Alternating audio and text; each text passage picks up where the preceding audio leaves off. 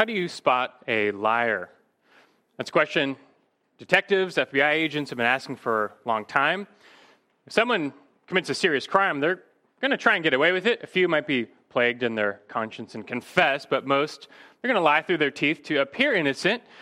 And so when a suspect is taken in for questioning, it then becomes the job of the detective to try and ascertain whether or not this person is telling the truth. You never want to convict someone who's truly innocent, you want to unmask the liar. But how do you do that?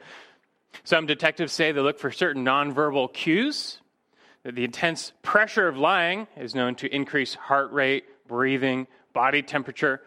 So a person who's lying might blush, they might sweat, excessively fidget. They also look for gaze aversion, where they can't, they, they break eye contact when they're lying. None of these nonverbal cues are concrete proof of lying, though. Better detectives rely more on what the suspect says. Can they be caught in some lie? Let them spin their tale, tell their story, see what they say. Where were they during the time of the crime? What were they doing? Just let them keep talking, and then maybe a little later introduce one little piece of evidence you have. You have video of them near the scene of the crime when they just said they were in another town, so let them explain that away. Let them keep talking. See how their story changes. When they're done, have them tell the same story in reverse order. It's a tactic said to often trip up someone who's lying. It's only right to measure them by their words. It's not always easy to spot liars. There are some signs, but some are truly skilled. They can pass visual examination, they can fool polygraph tests. But let them be measured by their words. When you know the truth, unmasking a liar becomes much easier. And it's not all that different for liars in the church. The church is no stranger to liars, and here we're talking about false teachers. They can be likened to spiritual criminals. They infiltrate the church, posing as spiritual leaders, claiming to speak for God, but most often their objective is theft. They've come to fleece the flock for financial gain. Others are guilty of a, a spiritual murder. They're preaching a false gospel that cannot save while convincing people they're going to heaven. False teaching is a serious problem. It always has been for Israel and the church. God and his word are true. Satan is the father of lies. He's been distorting God's word from the beginning in order to lead astray mankind. It worked with Eve. He's been doing it ever since. That first deception resulted in the spiritual death and depravity of all mankind. And God, in His grace and mercy, provided a way of escape, a way of salvation after that. But Satan and those under him, they're still at work now trying to keep people from that way. Not long ago in Matthew 7, as we're going through the Gospel of Matthew, Jesus taught on these two ways. Everyone in the world is on one of two ways. But only one of these ways leads to the kingdom of heaven. And that way, Jesus said, is narrow. He said, Matthew 7 14, the gate is small and the way is narrow that leads to life, and there are few who find it. Jesus himself is the way, the truth, and the life. Salvation exclusively goes through him by faith. There's no other way to be reconciled to God, there's no other Savior. But false teachers, themselves pawns of the father of lies, teach the opposite. From other religions to other worldviews, from pragmatism to inclusivism, they teach there are many ways to God. All roads lead to heaven.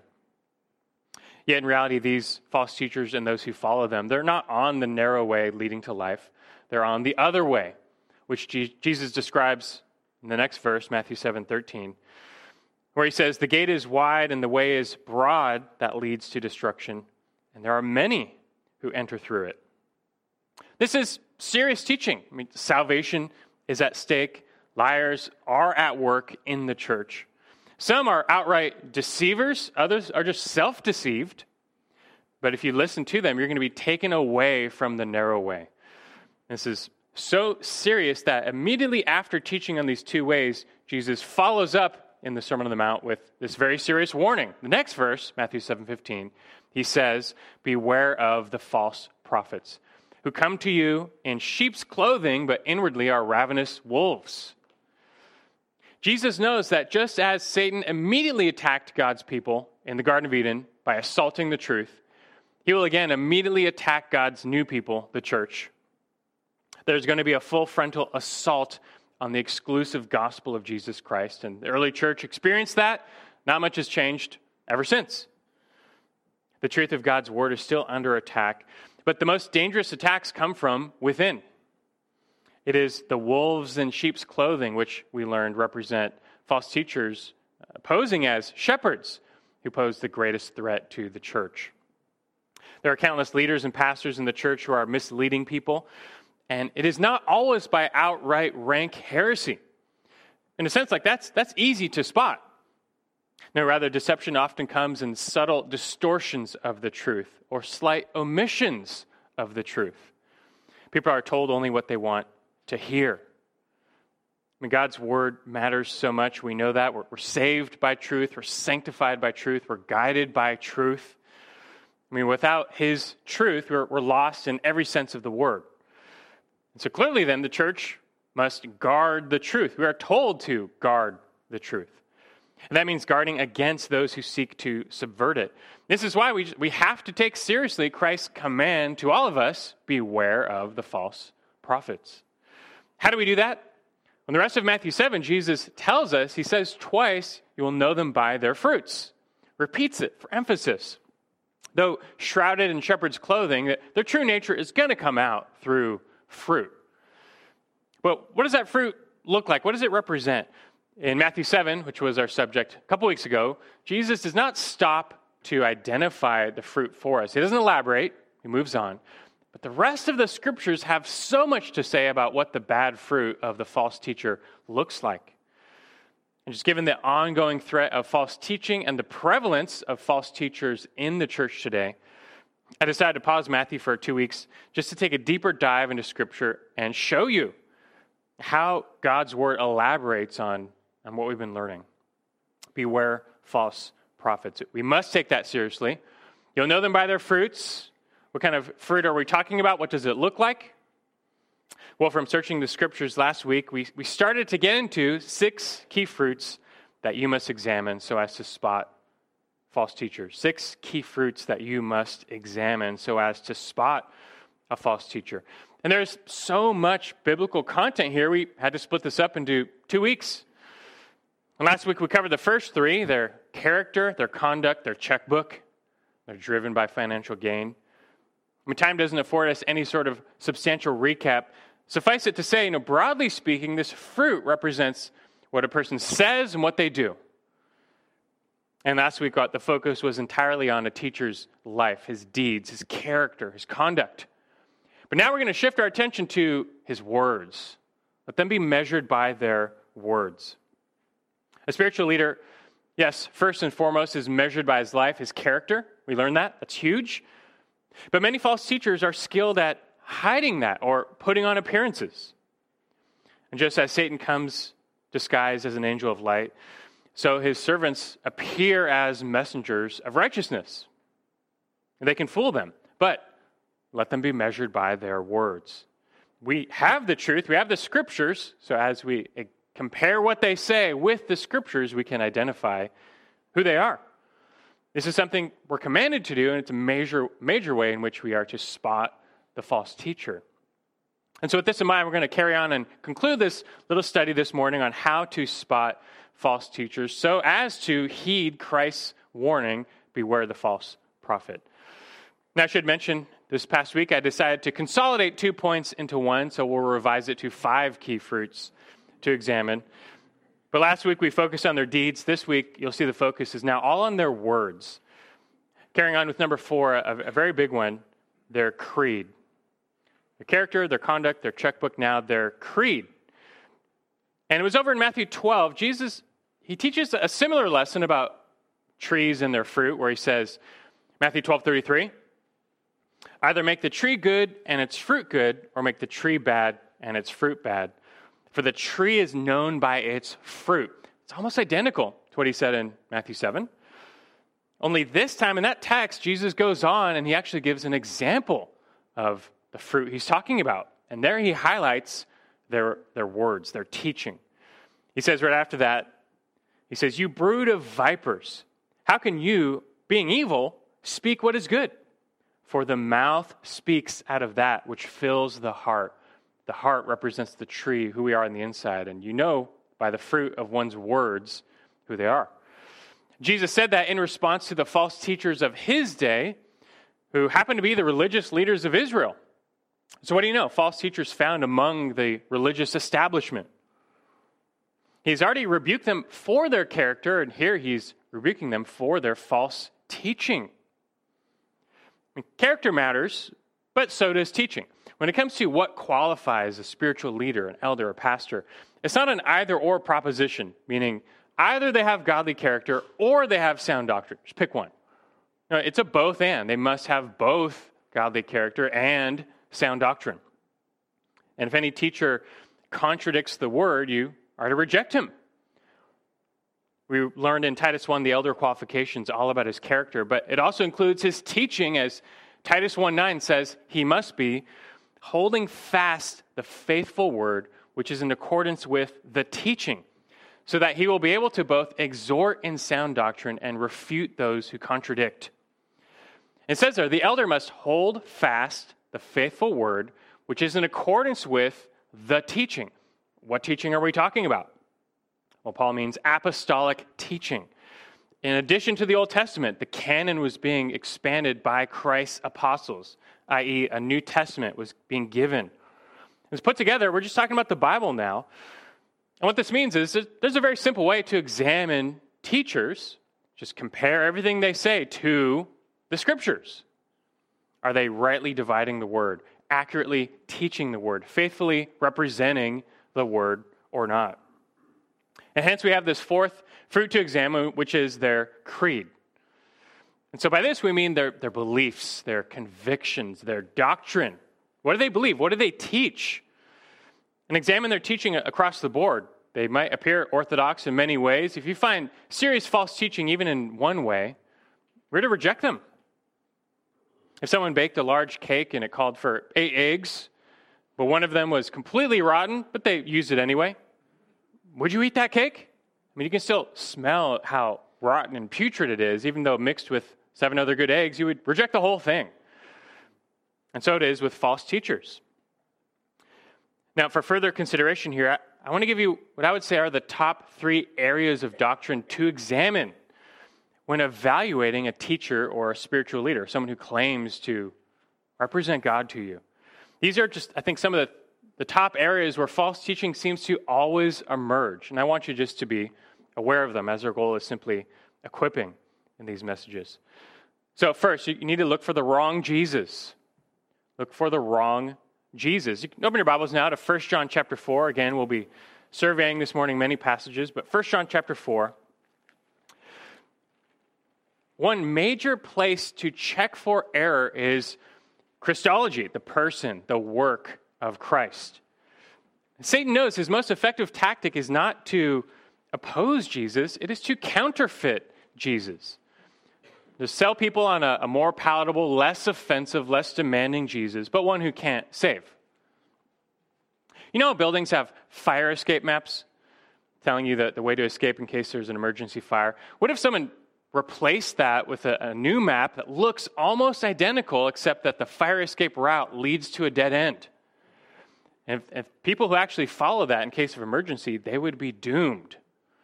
And that's what Satan does with Jesus all the time. He, he gives us a false, counterfeit Savior.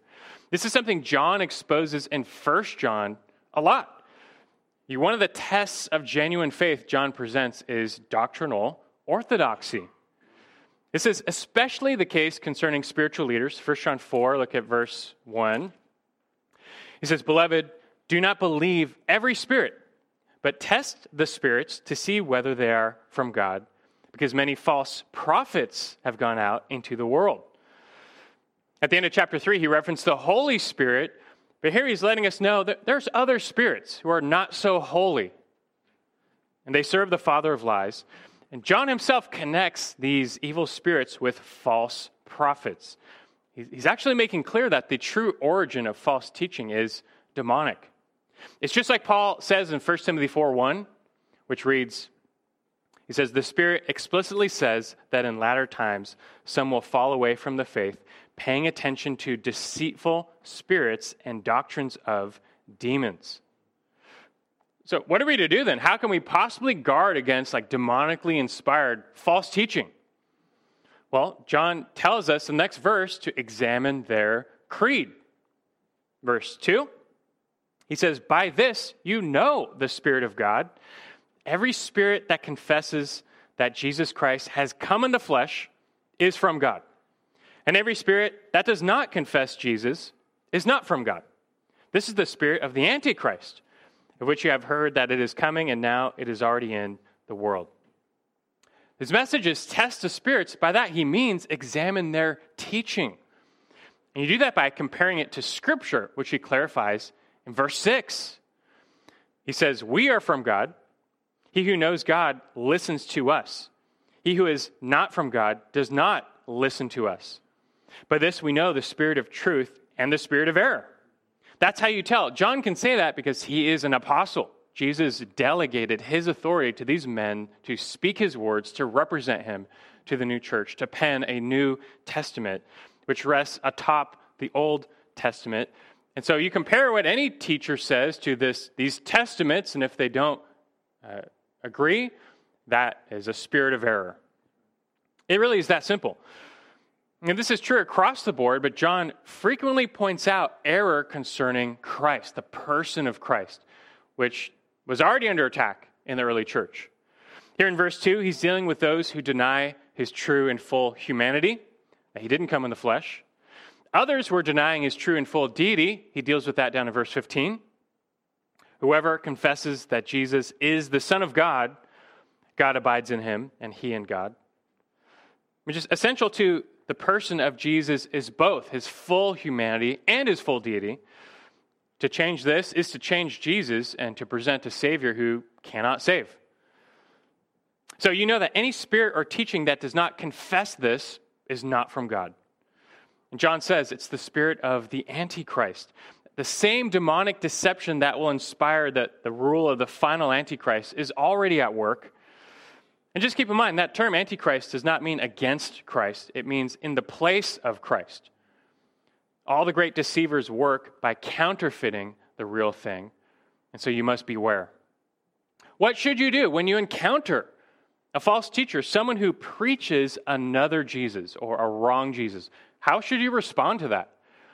Just turn one page to Second John, an epistle most people don't pay attention to but listen to Second John. He's still talking about people who are denying Jesus coming in the flesh. So here, he's just dealing with those who deny his humanity. It says that verse 7, verse 8. Now look at verse 9, 2 John 9 through 11. He says, Anyone who goes too far and does not abide in the teaching of Christ does not have God. The one who abides in the teaching, he has both the Father and the Son. If anyone comes to you and does not bring this teaching, do not receive him into your house and do not give him a greeting. For the one who gives him a greeting participates in his evil deeds. Point is, don't show hospitality to a false teacher. Especially back then, they relied on hospitality as they went from town to town. He's saying, don't, don't even give them a greeting. Does that sound unloving to you? But as believers, we are to love what God loves and hate what God hates, and He hates falsehood. We cannot support or tolerate such deception. So, when the Mormon or Jehovah's Witness comes to your door and they subscribe to serious false teaching on the personhood of Christ, you can speak truth to them, rebuke their false doctrine, and send them on their way. But you don't just find false teaching on Christ among the cults, you also find it within the evangelical church. And last week, in case you missed it, we justified the practice of naming names. The Apostle Paul named the names of false teachers in his day all the time. How else are you to let the sheep be aware, be on guard against those who are leading them astray? And this is all the more important today because through the internet, false teachers can reach millions of people at all times. And so think about this if you were to go to YouTube and just type in the search bar Christian sermon, just Christian sermon, and you sort by the top hits. There's one name that just dominates the charts, like dominates. It's T.D. Jakes. He's a best selling uh, author, pastor of a Dallas megachurch, boasts some 17,000 people. He's a very gifted speaker, communicator. It's probably why Oprah loves him so much. When Oprah loves your preaching and your theology, it is not a good sign. But not only is Jakes a rank prosperity preacher, he denies the personhood of Christ, he denies the Trinity. He's from oneness Pentecostalism, so he, he holds to what's known as modalism or Sabellianism. This teaching denies the personhood of the Father, Son, and the Spirit, saying they're just manifestations of God. That means Jesus is not a divine person of God. The Spirit is not a divine person of God. Our intention in this sermon is not to get into the details of Christology or the Trinity, but is to equip you to beware false teachers. You have to examine what someone says. Just because they're popular, they're loved, they have the most views online, that does not mean they're telling the truth. Examine their creed, especially what they say about the one and only Savior. We can't tolerate any error about the one and only Savior. The way is narrow. Now, quickly, let me give you two more key areas of doctrine to examine here in evaluating a teacher.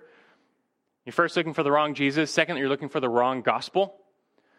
The wrong gospel. Any false teaching on Christ would qualify here, but really more broadly, any teaching that alters or distorts the gospel message is a serious error, and we're called to reject the message and the messenger. Let me show that to you. You can flip to Galatians chapter 1. Galatians chapter 1. Such false teachers come in many stripes. In Paul's day, one huge group was known as the Judaizers. These were Jews who became Christians. They confessed Jesus, but not the gospel. They believed the gospel was faith plus works. You're justified. You're made right with God by faith plus works. They added works, thereby robbing the good news. That's not the good news. The only thing we contribute is our sin. The whole trouble we're in is that we can't save ourselves. We can't do anything, any work to justify ourselves. The real good news is that Jesus came to do the work for us. And on the cross, he died in our place, he rose from the dead, and now he can freely justify forever those who believe in him by just a, a pure gift of grace we receive by faith alone, justification. Those who teach otherwise are false. Listen to what Paul had to say about other gospels, including the Judaizers, but anyone who alters this message. Galatians 1 6 through 9. It says right at the beginning to them, the opening of the letter, he says, I am amazed that you are so quickly deserting him who called you by the grace of Christ for a different gospel, which is really not another, only there are some who are disturbing you and want to distort the gospel of Christ. But listen, verse 8, but even if we or an angel from heaven should preach to you a gospel contrary to what we have preached to you, he is to be accursed. As we have said before, so I say again now if any man is preaching to you a gospel contrary to what you have received, he is to be accursed. That word accursed in Greek literally is anathema. That word anathema means that which is devoted to destruction. Today, our closest word probably is damned. Let them be damned. You're not going to find any stronger language than this, which is why we said there's very little patience and tolerance for the wolf. For the straying sheep, for the doubting sheep, there's unending patience and grace, tolerance, but not so for wolves. You need to look out for the wrong Jesus, the wrong gospel, and third, the wrong Bible. The wrong Bible. Here we're referring to just their view of Scripture itself. The Bible is the foundation of the whole faith. So if you're messing with the Bible, you're, you're going to fall into a whole host of errors. What is our doctrine of the Bible? Defined by Scripture itself. It is inspired, 2 Timothy 3.16, God breathed, the Holy Spirit overshadowed men who penned the words of Scripture, such that the result was the very Word of God. And being inspired, it is therefore inerrant, free from error. God cannot lie. Realize there are many, even within the church, who teach otherwise. We fully expect the atheist to cast stones against the Bible, to deny its authority. Like, of course, they're going to do that. But there are false teachers who do this from within the church. So earlier in the 20th century, you had, for example, the, the neo orthodoxy of Karl Barth. He taught that the Bible is not the Word of God. He's a Christian theologian, a minister. It's just a human book. It's full of historical and scientific errors. But the good news is it becomes the Word of God when it gives you a personal encounter with Jesus. Very subjective. There are many other ways false teachers can subvert the inspiration, inerrancy, authority of the Bible. But having such a low view of Scripture is going to give rise to just about every other error. This is nothing new. This is literally the first tactic Satan employed. Did God really say that? Was that really his word? He challenges the word of God. Now, you can flip over to 2 Peter chapter 3. So we continue to survey the scriptures. Last week we read a lot of 2 Peter chapter 2.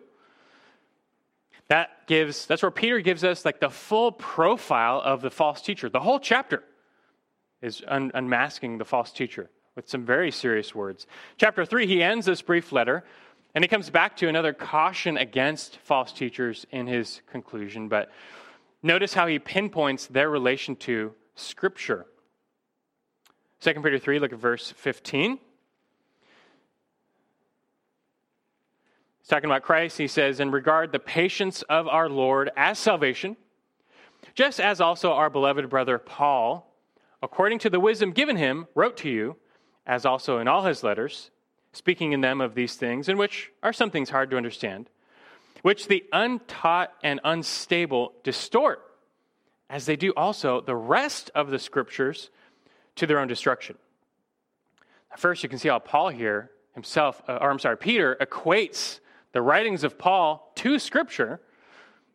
We already said the Lord was expanding that the canon of his word in this New Testament through these apostles. Yet with the old and the new, these false teachers were distorting the truth. See that, verse 16? The untaught and un- unstable distort. That word for distort is literally the word for torture. It was a word used for torture devices, like when you put someone on the racks, you stretch them, you twist them. That's what they were doing to the scriptures. We are not to deny the scriptures. We're not to listen to anyone who would mutilate them or torture them or twist them or distort them. Because we know it's not the word of man, it's the word of God. 2 Thessalonians 2:13 Paul says to them, For this reason, we, we constantly thank God that when you received the word of God, which you heard from us, you accepted it not as the word of men, but for what it really is the Word of God. I have to make mention here what I think is the most prominent preacher who's so notoriously ashamed of the Bible by way of warning Andy Stanley. Stanley is a pastor in Georgia who has built a huge network of churches and now online services.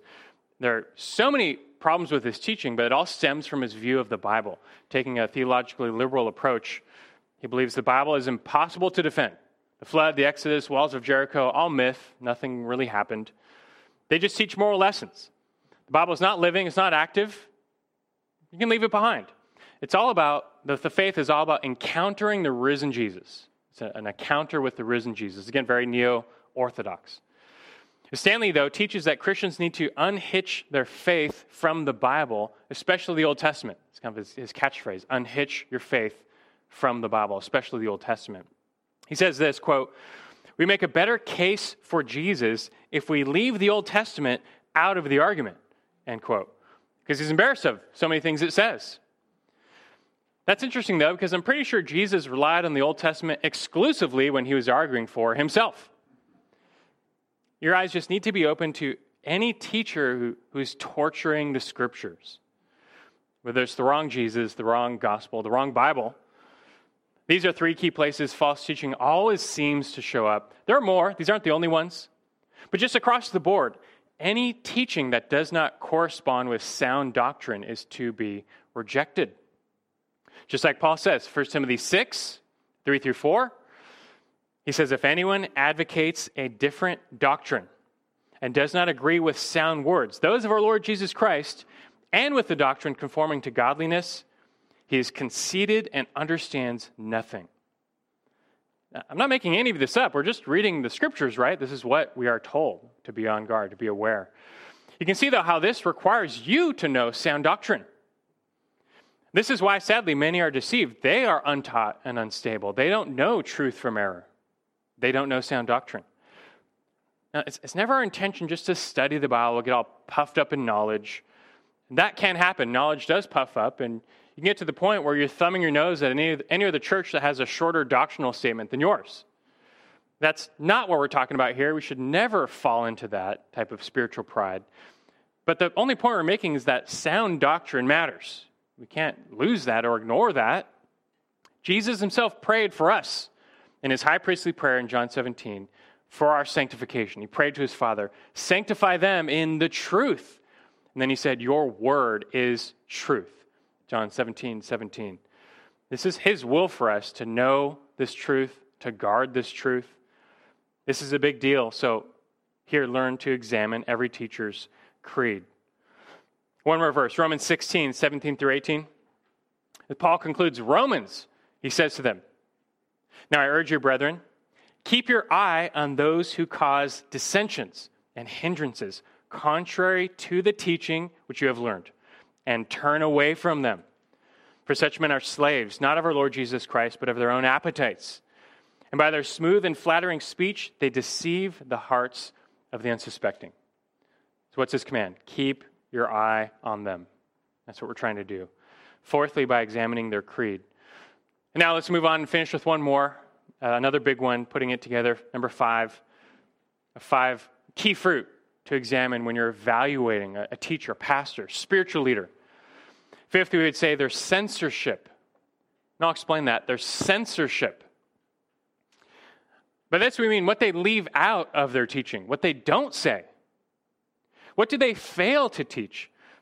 The thing is, like outright heresy, it's actually easy to spot among those who are taught, who know better.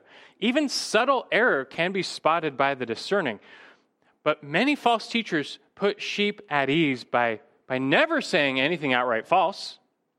They don't deny any major doctrines, they appear completely orthodox on paper. But False teachers can also be spotted in what they censor from the message and what they omit. What we're getting at here is how many churches have substituted the preaching of the Word of God for moralism. Sermons have turned into basic, you know, positive, uplifting messages. They're kind of like spiritual TED Talks and designed to inform you, to entertain you. They might throw one or two Bible verses on the screen, usually ripped from context, just to support whatever point the preacher wants to make. That's not how it's meant to work. We have to turn to 2 Timothy chapter 4, so do so. 2 Timothy chapter 4. Now, look, do, do we need to hear messages about God's love? Of course we do. All, all the time. Do we need uplifting, encouraging messages? Absolutely. God's word is filled with them because he knows we need them. We need to hear, like 1 Thessalonians 5 14 says, encourage the faint hearted, help the weak. We, we need to know that. But you realize that same verse also says, admonish the unruly. The point I'm making is you, you can't pick and choose. The preacher or pastor or spiritual leader, his, his commission is to preach the word and not just part of it, not selectively. Rather, he is to deliver the whole counsel of God's word to the people and not shrink back from declaring anything that God has said to them. He cannot censor any part of the message or the word of God. This includes encouragement. So sometimes he's going to encourage or teach, but sometimes correct or rebuke or admonish. Like Paul said in Acts 20 27, he said to them, I did not shrink from declaring to you the whole counsel of God. He did not shrink back from telling them anything God had said, whether they wanted to hear it or not. And that whole counsel of God, it's going to include some uplifting, encouraging truth, how God loved us and gave his son for us, but also at times reproof, rebuke, correction. No, when people stray into sin, they need to be told to repent. It Was not the main message of Jesus? Repent, for the kingdom is at hand. And this is actually an intended function of preaching. The whole thing we do here at churches, like where someone stands up and talks to you. Like, where's that coming from? Why do we do this? Here's one of the key passages 2 Timothy 4, starting in verse 1. Look how serious a charge verse 1 is. It's the most serious charge, I think, in the whole Bible. Paul to Timothy, I solemnly charge you in the presence of God and of Christ Jesus, who is to judge the living and the dead, and by his appearing and his kingdom. So he's really like working up something big here. Like what you're about to say is going to be very serious. What he's telling Timothy, that what else can he say? What's his message? Verse 2 Preach the word. Be ready in season and out of season. Reprove, rebuke, exhort with great patience and instruction. Again, it's one of the most serious charges in the whole Bible. And in, the sight of the living God and the risen Savior, his message is preach the word. He does not say to them, preach the word, uplift, make people just feel good, tell them what they want to hear, just speak pleasant words to the people. That's not the charge. That, that's what the goats want to hear. That's what natural man wants to hear. That's verse 3. He tells them, For the time will come when they will not endure sound doctrine. The they is, is talking about the people. They will not endure it. But wanting to have their ears tickled, they will accumulate for themselves teachers in accordance to their own desires, and will turn away their ears from the truth and will turn aside to myths. They want to stay religious. They like the socialness of the, the church, feeling religious, but they don't want actually this offensive message of the cross. They'll find teachers who, who suit their desires. And sadly, there's often a strong correlation between false teachers and false believers. Regarding the preacher, though, he is meant to be God's herald, and his message is not up to him.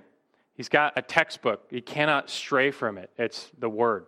He must relay the king's message. That's just what the people need to hear. It doesn't matter if they want to hear it, it's what they need to hear because God said so.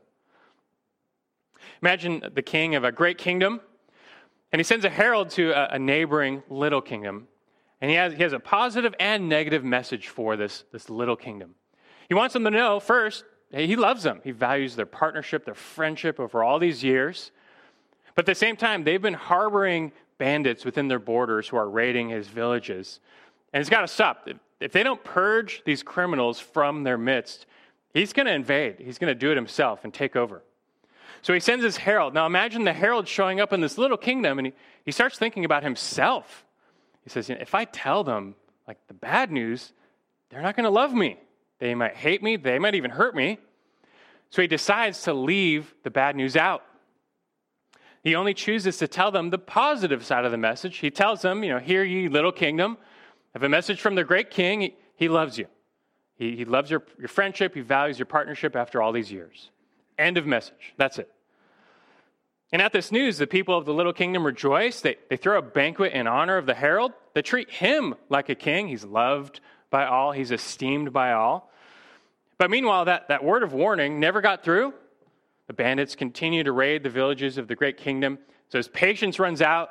He invades with the full force of his army and just lays waste, takes over this little kingdom. So now, what would you make of this herald? And when the king finds out that he never gave the full message, what will he do to the herald? He'll bring him to a terrible end, just like 2 Peter 2:1 says of the false teachers. They're bringing a swift destruction on themselves.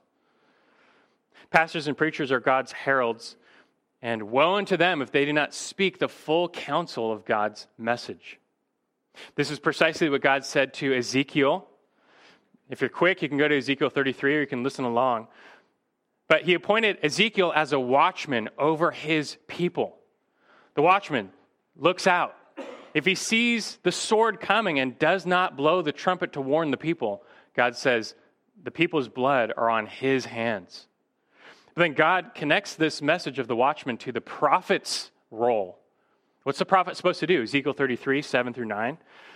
God says to him, Now, as for you, son of man, I have appointed you a watchman for the house of Israel. He says, So you will hear a message from my mouth and give them warning from me. When I say to the wicked, A wicked man, you will surely die, and you do not speak to warn the wicked from his way, that wicked man shall die in his iniquity, but his blood I will require from your hand. But if you on your, your part warn a wicked man to turn from his way, and he does not turn from his way, he will die in his iniquity. But you have delivered your life. That is the role of the preacher, the herald, the prophet, the teacher. You realize, don't you, that all the warnings of Scripture are God's mercy. You get that, right? I know it sounds harsh, but it's actually God's love. It's His mercy warning you, us, people to repent. God does not have to give any warning to anyone. He can just bring down his wrath, his perfect justice, anytime he wants.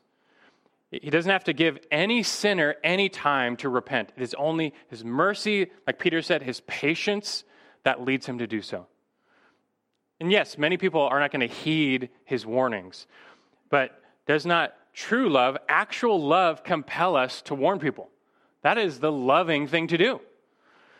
And this is the job of the herald. This is a major function of the preaching of the Word of God. But how many teachers, preachers, spiritual leaders today, that they're more like the unfaithful herald or the wicked watchman, that they, they don't warn the people. They never give the full message of the kingdom. They censor the message, they share only the positive side. It's almost like they, they just want to be loved and esteemed by the people. It's almost like they forgot who's the king. Whose word are we giving? Whose message are we supposed to relay? And so today, you know, what gets censored from a lot of popular preaching today in America? Well, pretty much, you know, anything negative. God's love is preached, but not his holiness, not his righteousness.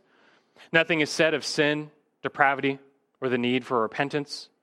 There are no warnings of the coming judgment or the wrath of God. And you see what all this does? They, they want to appear loving, but it just cheapens the message of the cross. It cheapens the good news. It robs the good news and turns it into just moralism.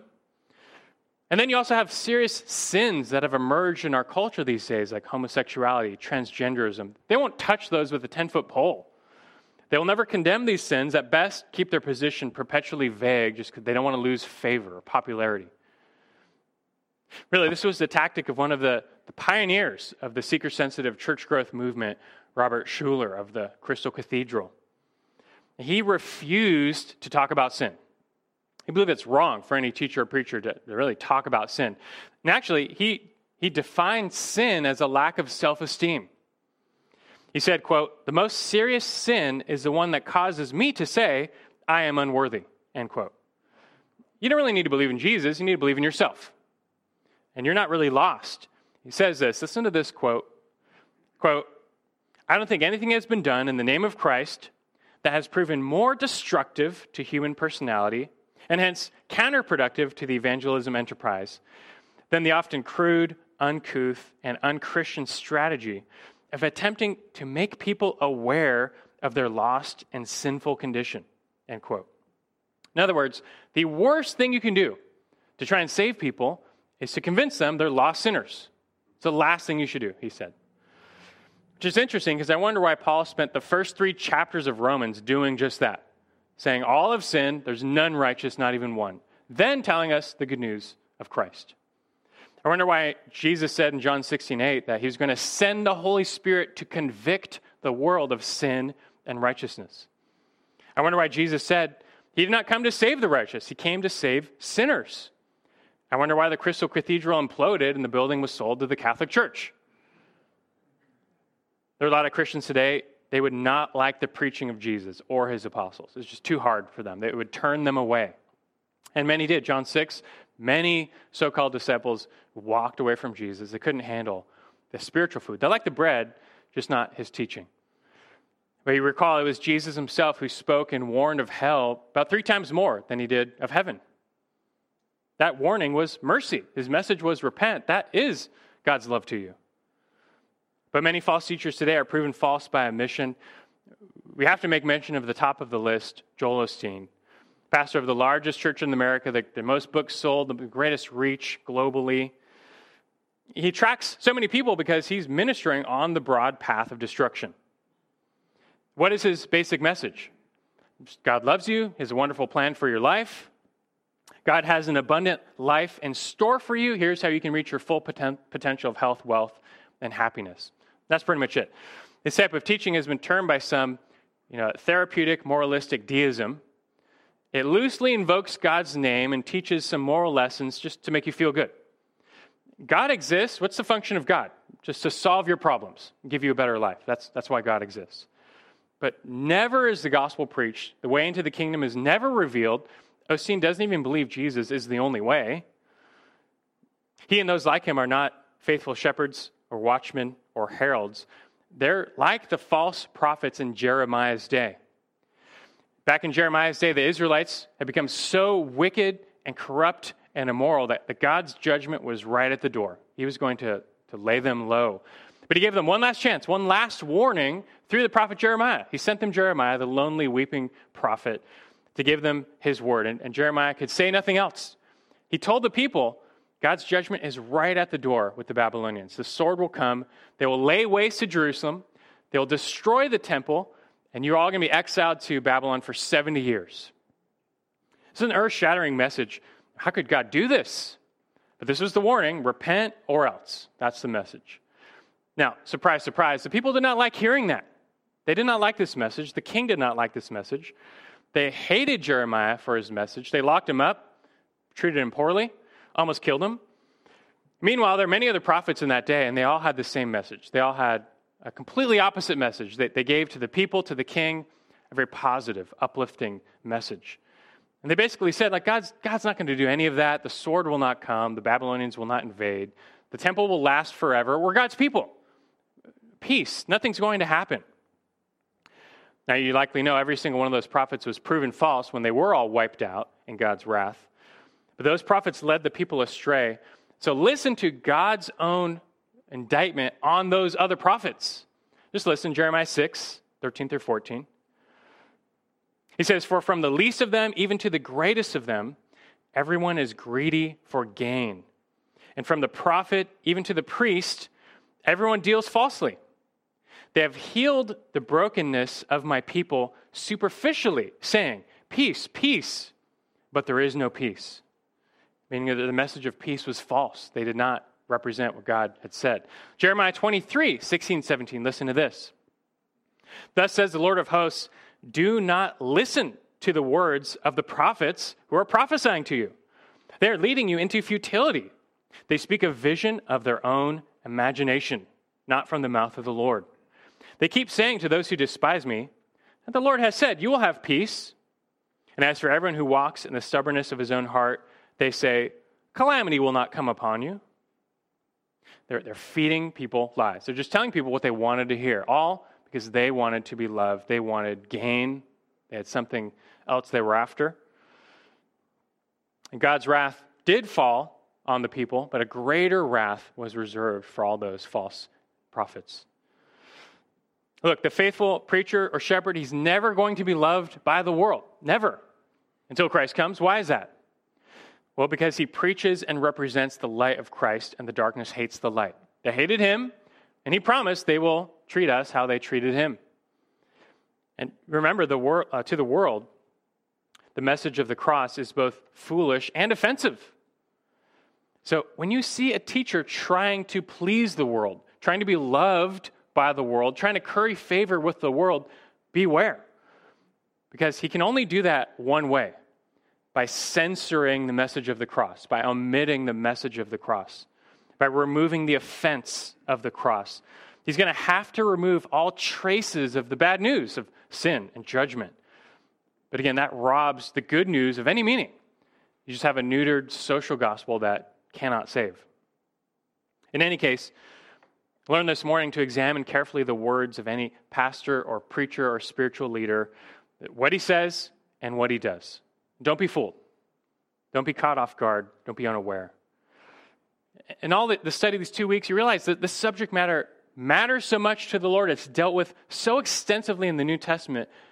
I think for one reason because the Lord loves his church, his bride. He died for the church. He does not take kindly to those who seek to harm his bride. Would you?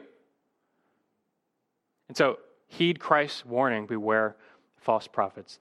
And I think the best thing and, uh, and all you can do to heed this is for yourself to grow in the grace and knowledge of the truth, the grace and knowledge of Christ. That was Peter's conclusion to his second epistle. It'll be our conclusion. Again, chapter 2 of 2 Peter, that was his full broadside blast against false teachers. He says, Watch out for them. At the very end of his letter, he comes back to that message. What are his very final words in 2 Peter? He says this, 2 Peter 3:17. He says, "You there, beloved, knowing this beforehand, be on your guard, so that you are not carried away by the error of unprincipled men and fall from your steadfastness." He, he has to come back to this message with this closing word be on your guard. I'm telling you again, be on your guard. You I don't want you to be carried away, fall from the faith. We've learned five ways you can do that, five areas to examine so that we are not carried away by lawless men, knocked off the narrow path. But that's not all. In addition to being on guard, kind of on one side, he also says this on the positive side is be on your guard, but verse 18, he says, but also grow in the grace and knowledge of our Lord and Savior, Jesus Christ. To him be the glory both now and to the day of eternity. Amen. And this is what we must ultimately do to be on guard. Send down roots deep into the grace and knowledge of Christ, that nothing can shake you, nothing can pull you from the way. You need to so just closely follow Christ. Set your eyes on Christ, the chief shepherd, that you know his voice. No wolf, no wolf in sheep's clothing can lead you astray. You know the voice of your master. You can discern and spot all those who speak to you with a different voice and would seek to lead you astray. So let us be on guard and let us pray.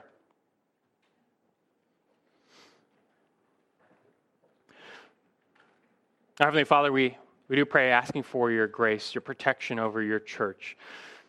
We do thank you for the good news of the gospel of Jesus Christ, that though we all were lost sinners, dead in our trespasses and sins, unable to do anything to, to save ourselves, to justify ourselves, it was your love and mercy that caused you to send your Son Christ to, to save us, to do the only work that could save us, to atone for our sins, to pay the full penalty, to justify us freely forever. We, we magnify you for the gift of grace that's found in the gospel, which we receive by faith alone. We're not ashamed of this gospel. We don't want to change it. it. It's good news. We live by it. We will die by it. Guard us and keep us in this truth. And open our eyes to those who seek to, to alter it, to subvert it, to distort it. We want to be loving, but we must speak the truth in love. We're called to guard this treasure that has been entrusted to us and let the other world and let the whole world know of the good news.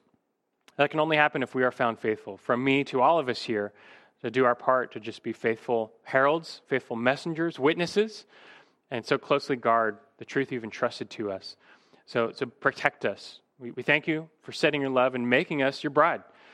And in your grace, you love your bride, the church. You will not lose your bride. You will protect and preserve it.